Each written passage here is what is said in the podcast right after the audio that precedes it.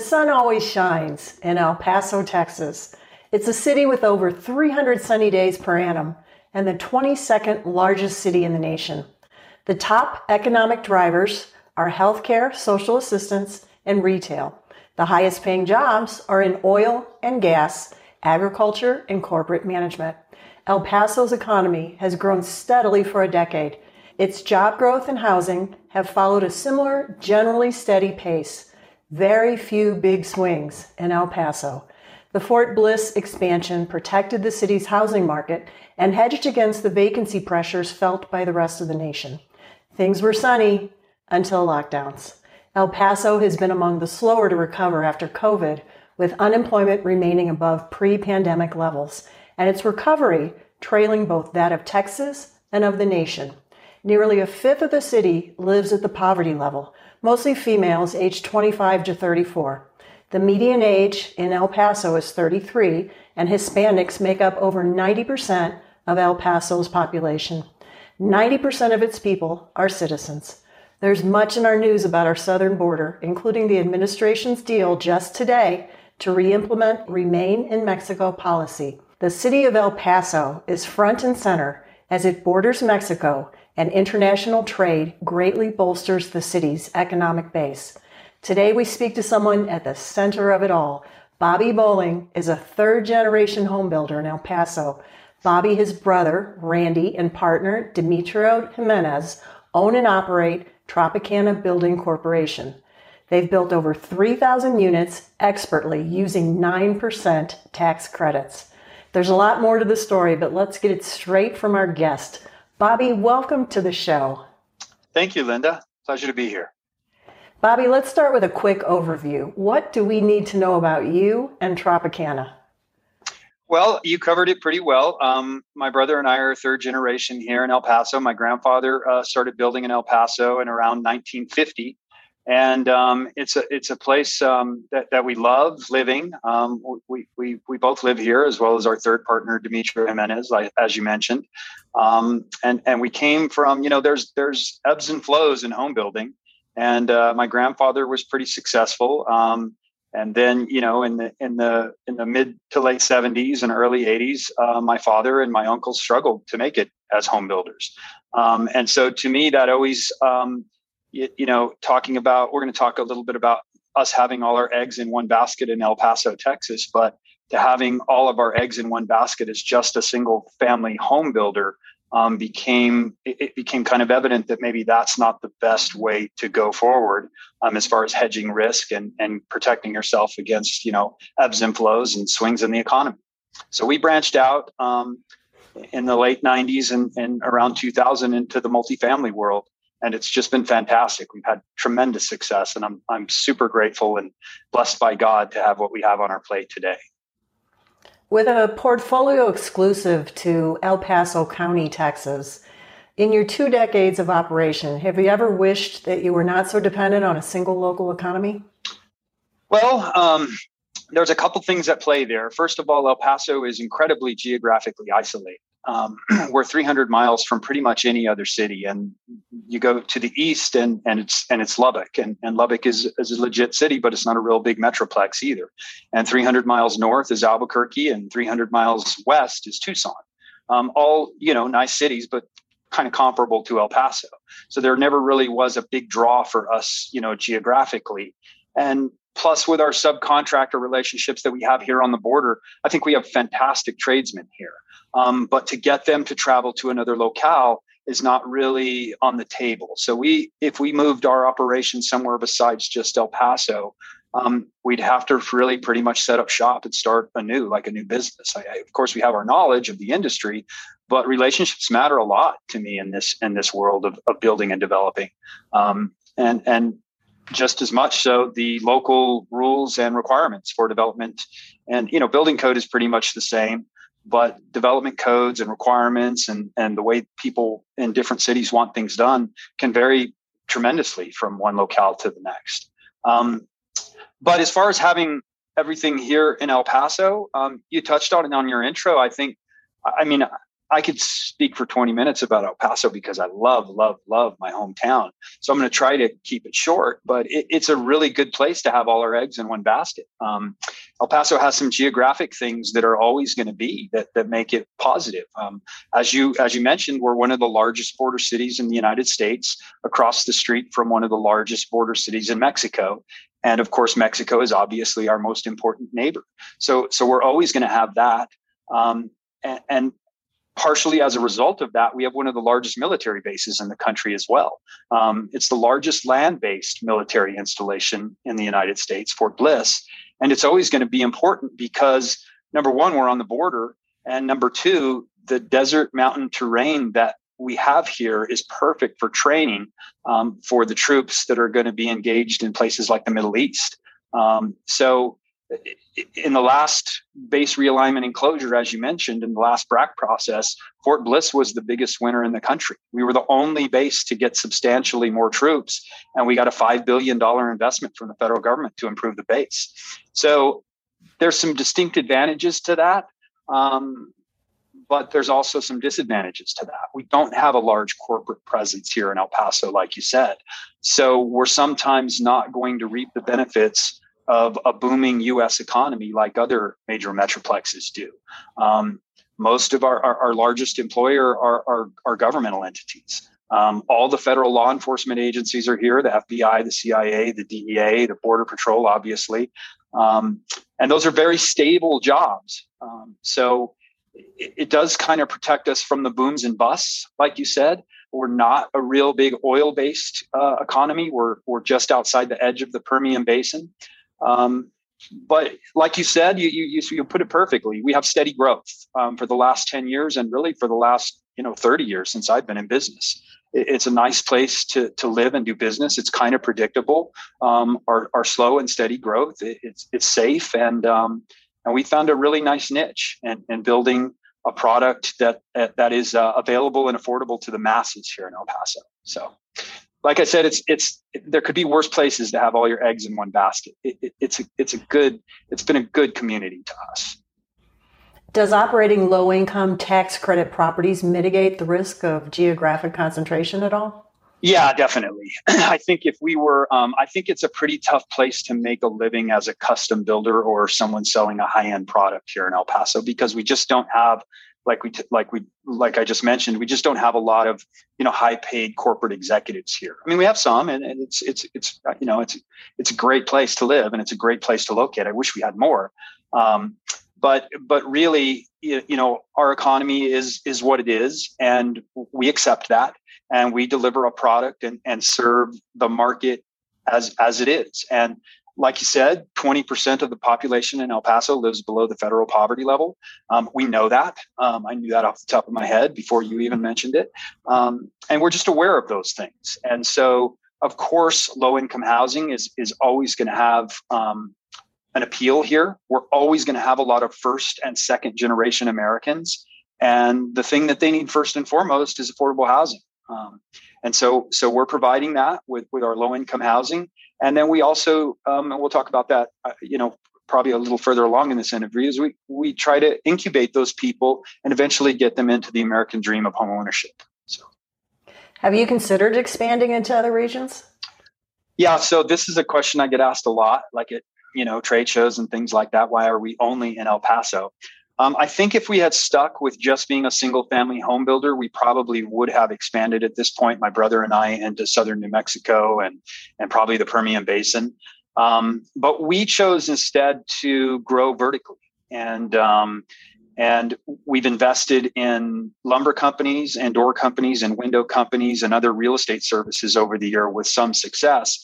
But where we've really been successful in vertically integrating is our mortgage company, um, Patriot Mortgage, as well as our apartment development company. And then what followed was our apartment management um, company. So instead of expanding, you know, um, horizontally to another geographic location, we've expanded, you know, vertically and just provided more housing um, uh, resources and, and more housing options for for the people of El Paso, and it, it's been great for us. The 9% tax credits that you use are awarded on a competitive basis. What is the secret formula for winning these credits on such a consistent basis? Yeah, so I think that's probably just like any other successful um, business story. It's it's just a lot of hard work, um, preparation, research, um, studying, determination, and then all of that leads to some extremely good luck or divine blessings along the way. Um, the 9% program is something that's changed our whole life as a business um, and for our employees and for the residents of El Paso. Um, a lot of it is just being at the right place at the right time um, on a lot of things um, and just showing up and doing your best and doing our best in an honest way.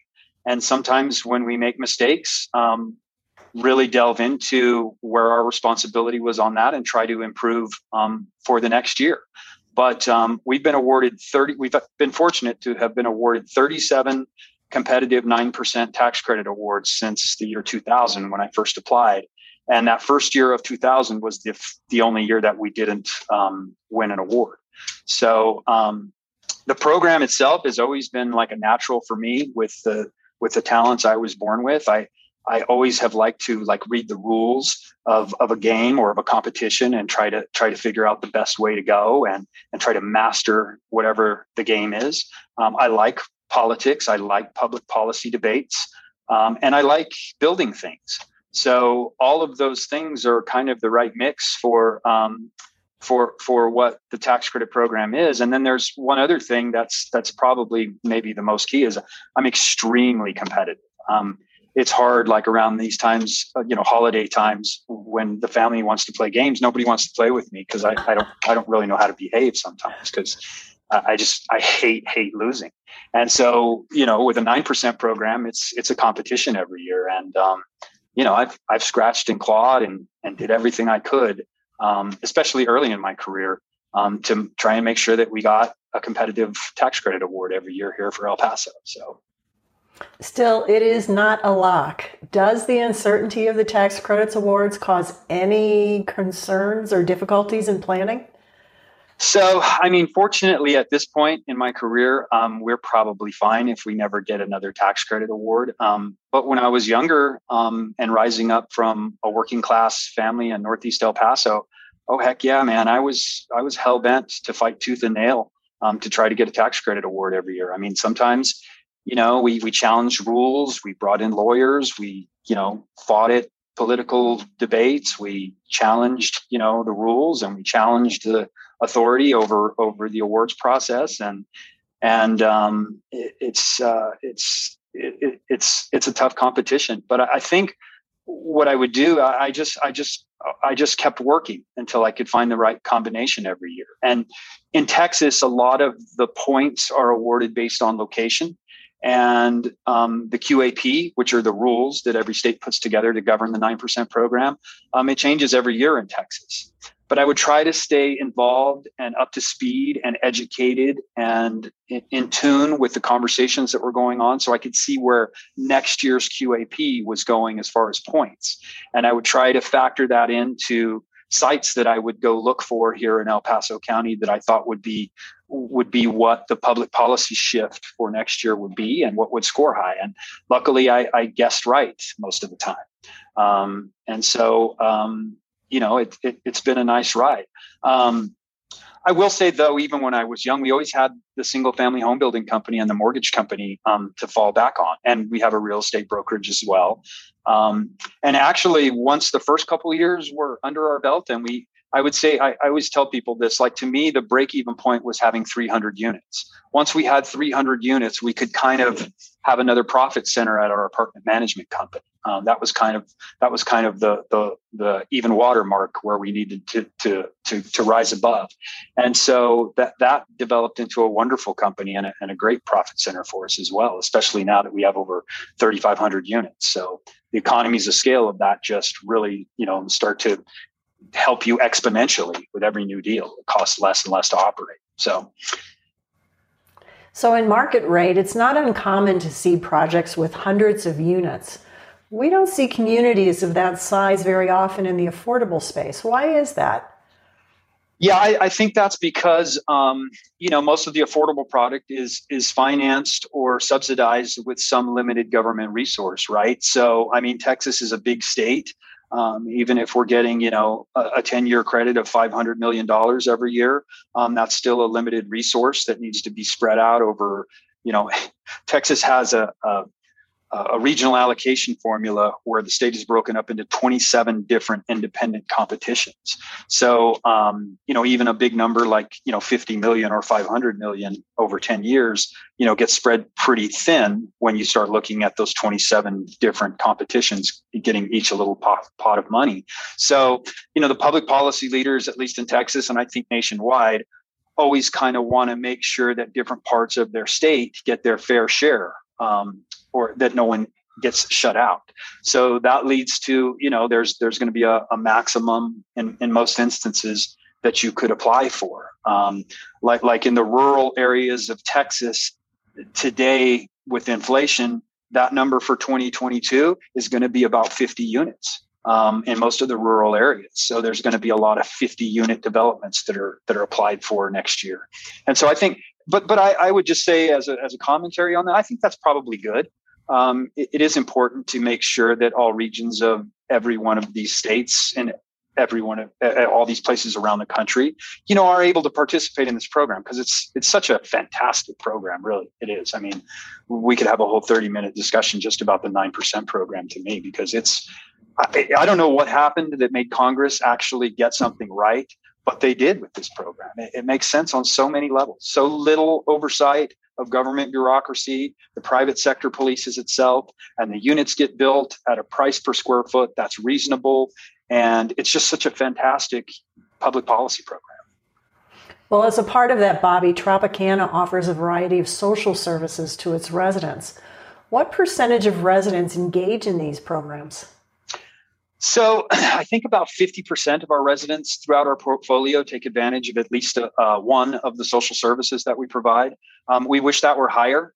Um, and we try to come up with services from one year to the next that um, that appeal to the tenants and that add real value to their lives. Um, part of the problem though is you you mentioned this in your intro you know residents of, of el paso and really 9% tax credit residents in general around the country. A lot of them are single moms you know um, with a job. And so they just don't have as much free time like for self betterment as probably they would wish or that we would wish. Um, you know so it's it's it's kind of a tough thing to, to for, for, a lot of the families you know the, the the tenant is just going to work and then coming home making dinner taking care of the kids and then and then going to bed and then doing you know activities with the kid on the weekend so or kids.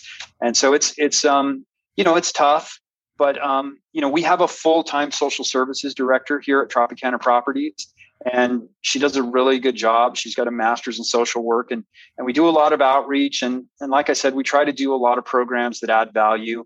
Um, we, we do some healthcare stuff. We do some you know um, dietary classes and there's a there's a tremendous you know tremendously high percentage of el pasoans that have some form of diabetes and so we try to address that um, exercise and things like that. So so yeah I, I, I think it's it's a great thing that we offer and i you know we do everything we can from one day to the next to try to get as many of the of the families and the tenants involved in the programs.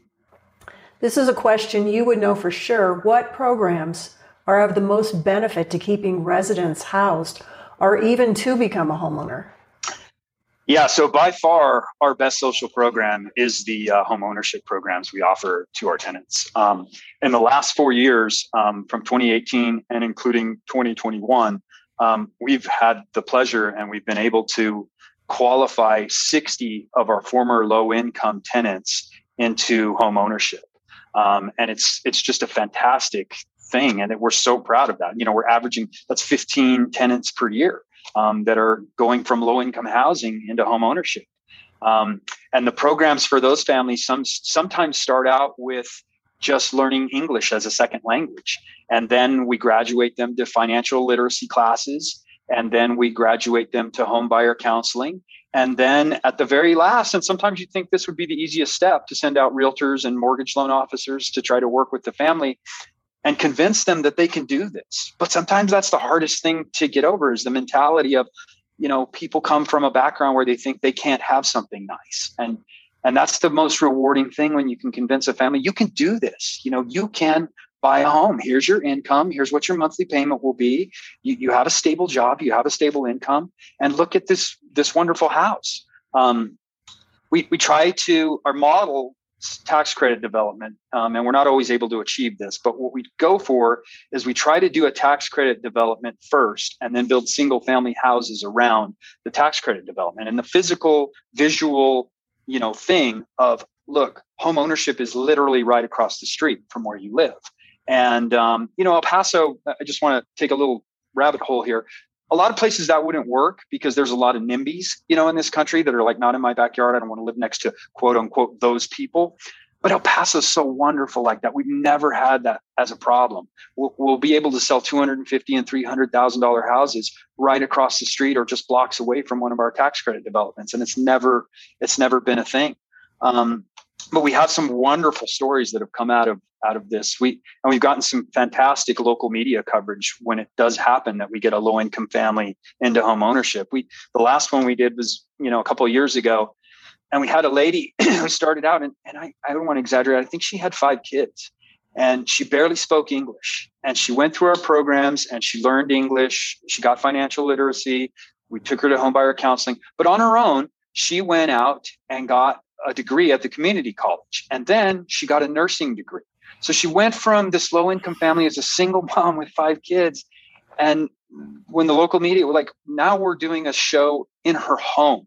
And she's talking about this is my home and I own this. And I'm so grateful. And it's such a wonderful program to graduate me from. I didn't know where to go. She was leaving a bad marriage and she came to low income housing. It was all, all she could afford. And now she lives in a 250 or $300,000 house and she's a nurse. So, I mean, I, there, there's just a bunch of stories like that about this program. It's why I tell you, I, I, I could talk to you for 30 minutes about the 9% program. It's such a good program um, for low income families, especially when you have the social services that do things like encourage home ownership, which is what our program really boils down to with our social services. That's a memorable story. As a builder and manager of multi-family and single-family housing, have you considered getting into the single-family rental business?